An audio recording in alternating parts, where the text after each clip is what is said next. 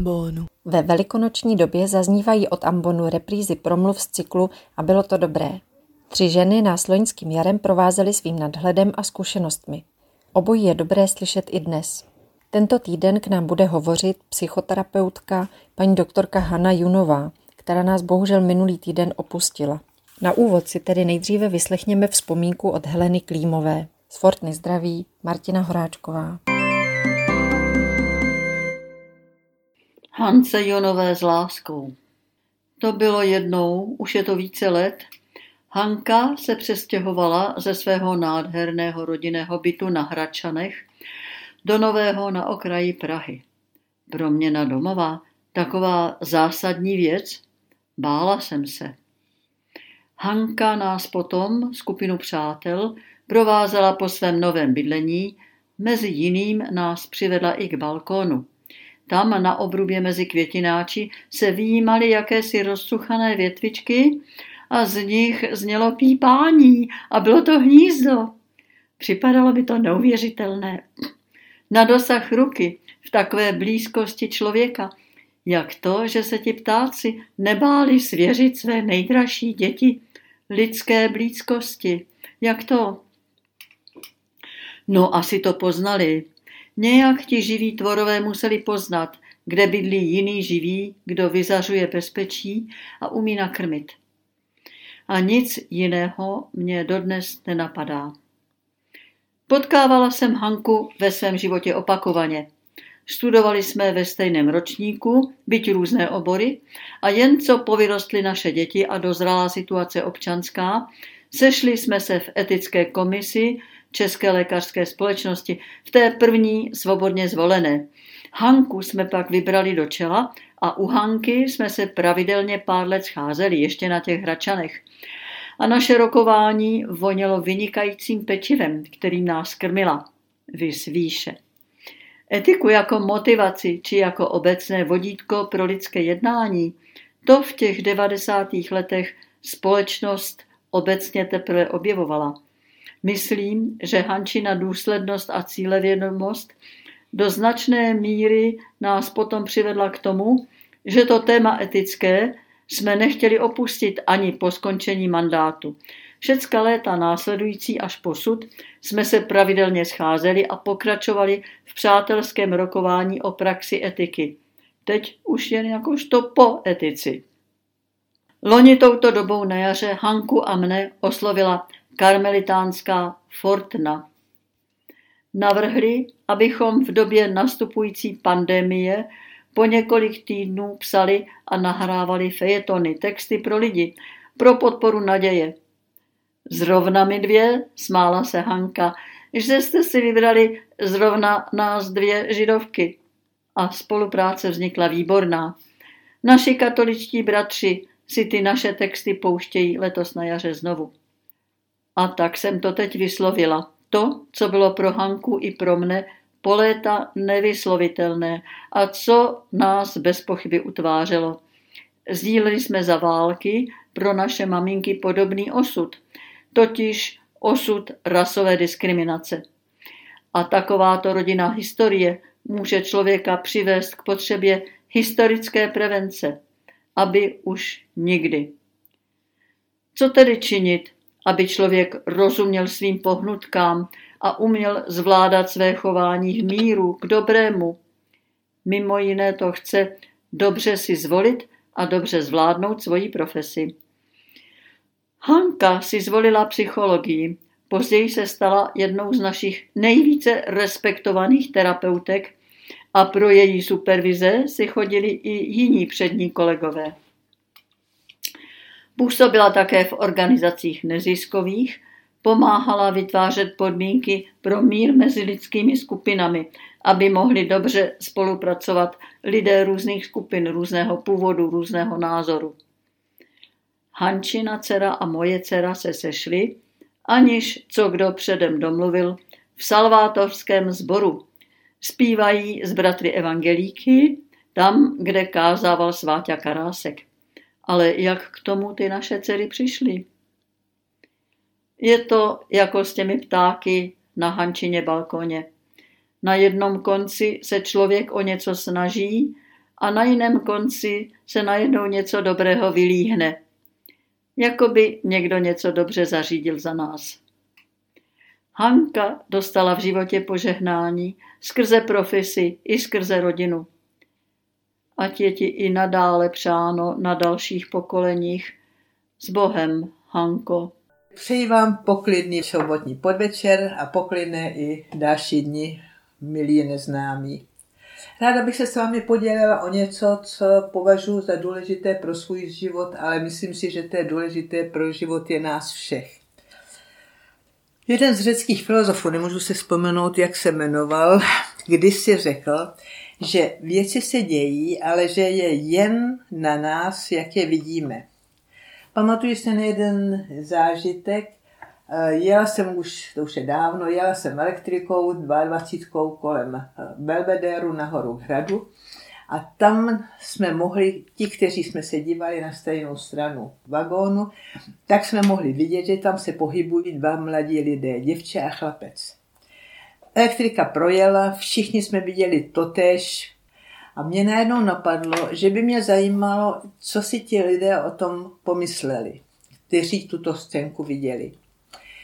Kdo by z nich řekl, že ta dnešní mládež, to je hrozný, ono už se to po ránu rve. Kdo by si tak jako třeba až do jatě popřemýšlel, ježíš, to bylo takové pěkné, milostné laškování. A vzpomněla jsem si v této souvislosti na film Vojtěcha Jasného Až přijde kocour s Velichem v hlavní roli.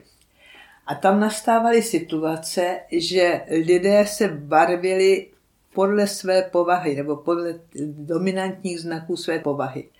Já si nepamatuji ty barvy, jak byly přiřazené, ale bylo jich docela dost spektrum. Tak například ale ti, kdo byli zamilovaní, celý zčervenali, kdo třeba byl závistivý, tak celý zezelenal a tak dále. A já jsem si přemýšlela o tom, jak by dopadlo složení lidí, barevné složení lidí v té elektrice, kterou jsem jela. Kolik lidí by chytlo jaký odstín barvy. A přemýšlela jsem o tom, která barva by převážila, kolik které barvy by bylo. A opakuji, všichni jsme viděli úplně totéž v úplně stejném okamžiku. Vzpomněla jsem si později na fejeton mého milovaného Karla Čapka a neodolám, abych vám z něj podstatnou část nepřečetla. Ten článek se jmenuje Dva světy a vyšel v Lidových novinách dvacátého devátého třetího devatenáct třicet jedna. A učtu. Karel Čapek, Dva světy. Možná, že jich je víc, ale v praktickém životě se vyskytují obyčejně světy jenom dva. Ten první a ten druhý. Do toho prvního světa vkročíme, ale to se musí vykročit tou pravou nohou. Ani o tom nevíte. Pozná se to jenom tím, že si vyšlápnete jaksi křepčeji než jindy a že ten svět je ve všem všude hezčí. Už samá ulice, do které vejdete, je nějaká milá, čistá. Vida, tady mají květiny v okně, tuhle sluštička vytřepává utěrku jako praporek. Dobrý den, Mařenko. To se to šlape takovou pěknou ulicí. Tady ty záclonky, tam, kde pan pošťák, nemáte nic pro mě? Tak je dobře, tak až po druhé. Pan soused se dívá přes plot. Dobrý den, pane sousede, to se nám vyčasilo. On je to hodný a milý člověk. Pozor, kuku, s tou koloběžkou, ať mě prcku neporazíš. A vás, tady pane, už taky od vidění znám. A tady je kočárek s děckem, uhnu mu schodníku, ono to spíš se zaťatými pěstičkami, pozdrav pámu, toto je papulka pěkná. A tam je hezká panička, jak se nese se svým nákupem, to asi budou mít hovězí nebo co. A tady už si řinčí červená tramvaj. Tak jedeme, pane konduktére, ale pěkně nahlas, když se tak hrneme do práce. Tady sedí starý dělňas, široká matka a hele, holka jako květ, to je to svěží a hladké, ani se na mě nepodívá, jenom má svého mládence. Ale je nás v tom voze lidičky. Nic nevadí, pane, že jste do mě šťouchl. Když se trošku smáčkneme, je místa dost při dobré vůli, všechno jde. Dnes si vyřídím notníku z práce. No tak a věda, už jsme na místě. Lidi toto uteklo. A tak dále. Tak to a podobně vypadá svět, do kterého jsme vkočili a který na nás čeká. ale jindy vstoupíte do světa naprosto jiného, čertví, kde se vzal, ale je souvislý a jako z jednoho kusu, jako by to byl odjak živa. Bože, jaká otravná ulice, takové mizerné chodníky, nejsou nikde na světě. Fuj, ty špinavé papíry, kde se to svinstva tolik nabere. A támhle holka, cumploch, vytřepává z okna utěrku, pak nemají být bacily, to by se mělo zakázat. A tady listonoš, máte něco pro mě? No to se rozum, jen samé účty. Zatracený kluku, dej pozor s tou kloběžkou, nebo ti dám pohlavek. A to by se prostě nemělo trpět. A támhle soused lelkuje za plotem proti dva, ani si ho nevšimnu. A tady zas ten dědek, to by se mělo zakázat, aby dětské kočárky jezdily po chodníku, kdo pak se jim má pořád vyhýbat. To patří na vozovku a dost. Lidi si nadělají děti, jako by nebylo na světě lidí habaděj, kam to takhle povede. A co si toho ta ženská nese z trhu? Dnes mají lidi pomýšlení jen na to žrádlo. Zatracená tramvaj zas nejede. Samá neschopnost a nepořádek všude. To jsou poměry. Pak nemá být přeplněná, když jezdí tak nepořádně. Pane, nestrkejte do mě, to si vyprosím. To se rozumí, sečinka si musí podrvat nos husa, myslí si, že není Bůh ví, něco je. Bože, ty lidé smrdí, ještě se od nich člověk nakazí chřipkou. A jak je mají hrubé, nemocné a tupé tváře. Pane na nebi, ta tramvaj se vleče a dělá kravál. To je k zbláznění. A tak dále, a tak dále.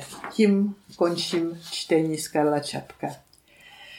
Jistě jste si všimli, že jsou to tytéž postavičky v obou těch variantách, jsou to tytéž postavičky, tytéž situace, tatáž ulice. A teď se vrátím od Karla Čapka k naší nejsoučasnější realitě, a to je koronavir. Jistě všichni máme nějaké, nějaký stupeň obav, strachu. Někdo je těmi obavami a strachy zcela zahlcen, někomu se to daří lépe tím projít. A jsme zase zpátky u Čapka. Když se nám podaří vstoupit do dne, jak on říká, pravou nohou, vidíme laškující se milence, všimneme si, že svítí sluníčko, že rozkvetl zlatý déšť a že sousedka už nemá bříško, ale tlačí celá rozsvícená kočárek. A že nám do počítače chodí spousta neuvěřitelných zpráv, co všechno lidi nejen v této situaci vymyšlí, ale také dělají. Víte například, kolik desítek typů třeba jen roušek už se objevilo, i s jejich ukázkami. Kolik tisíců amatérských švadlenek jich tisíce vyrábí a zdarma rozdává nebo přeposílá na potřebná místa. Dozvěděla jsem se o jedné paní z činžáku, která nadělala roušky, dala je do krabice a dala je ke vchodu, aby si každý bral, kolik potřebuje. Moc se mi to líbilo. A také mi a nám jistě všem začaly chodit i vtipy. Ten můj nejoblíbenější souvisí dokonce se mnou. Je mi osmdesát tři let, tedy žádná krasavice. A ten vtip zní. Přestala jsem řešit své dvě brady, v krámě mi říkají slečno, ať žijí roušky. Nenechme si utéct takové okamžiky, vyhledávejme je. Vždycky náš život obohacují a v naší současné situaci nám výrazně pomáhají nadlehčit naše strachy a obavy, jsou pro nás velkou oporou. Tohle, o čem jsem mluvila, je jen jedna dimenze. Ta druhá je stejně důležitá, ne-li ještě důležitější. Rozsvítit alespoň trošku život druhým, udělat jim radost. Opět vzpomínám na jednu dosti dávnou situaci, kterou jsem zažila. Jeli jsme s manželem metrem a proti nám seděla nějaká paní. Něco jsme si povídali, smáli jsme se tomu. Společně jsme vystupovali s tou paní a ta na nástupišti k nám přišla a říkala, prosím vás, promiňte, že zdržuju, ale já se, já to nemůžu vám to neříct. Bylo to tak příjemné se dívat, jak se smějete. A nám to udělalo velkou radost a jí jsme moc poděkovali. Asi za hodinu jsem se zase vraceli opět metrem a proti nám seděla jiná paní. A ta jiná paní měla na krku prostý nebo jednoduchý, ale krásný náhrdelník a já na ně mohla oči nechat. Pořád jsem si ho prohlížela, hrozně se mě líbil. A najednou jsem si vzpomněla na tu předchozí paní a téhle té náhrdelníkové paní jsem říkala, jak se mi ten náhrdelník její líbí. A ona se celá rozsvítila, měla z toho radost. A já jsem si uvědomila, že mám radost z toho, že ona má radost. No a pojďme si zkusit obě dimenze. Nepřehlížet radostné a hezké věci a také dělat radost druhým. Opakuji znova, je to opravdu v současné době velká opora a zbraň proti úzkostem a obavám. Ani jedno z těch dvou dimenzí nemusí být lehké. Budeme si ji třeba učit, ale dá se naučit. Pojďme si něco zkusit. Skauti si vedli, asi ještě vedou, notýsek, kam si zapisovali denně dobré skutky. Jako mladá skautka jsem si také takový notýsek vedla a pečlivě tam zapisovala své dobré skutky.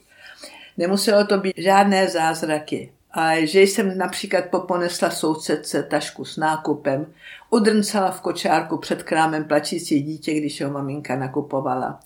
Žádné dramatické zachraňování životu, jen drobnosti, které mě náhoda přivedla do cesty. Pojďme si zavést takový notýsek, kam bychom si denně zapsali, co hezkého jsme viděli, prožili.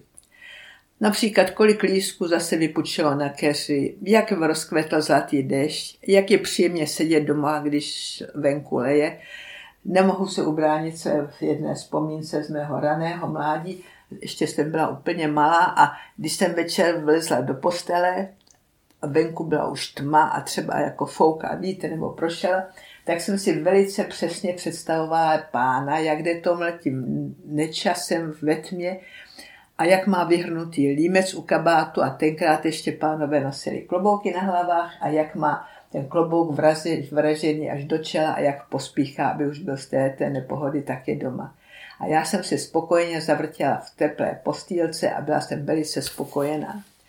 No a pokračuji dál, nakolik lidí jsme se usmáli, nebo dokonce je pozdravili, nakolik lidí se usmálo a dokonce pozdravilo nás a tak dále. A já se ptám, dokážeme nazbírat za jeden den alespoň pět takových pozitiv a druhý den šest a další den sedm a třetí den osm a tak dále. A vracím se na začátek k řeckému filozofovi a Karlu Čapkovi. Věci se dějí, ale je na nás, jak je budeme vidět. Moc nám všem přeji, aby se nám podařilo vykračovat si tou čapkovskou pravou nohou tou první radostnou ulicí.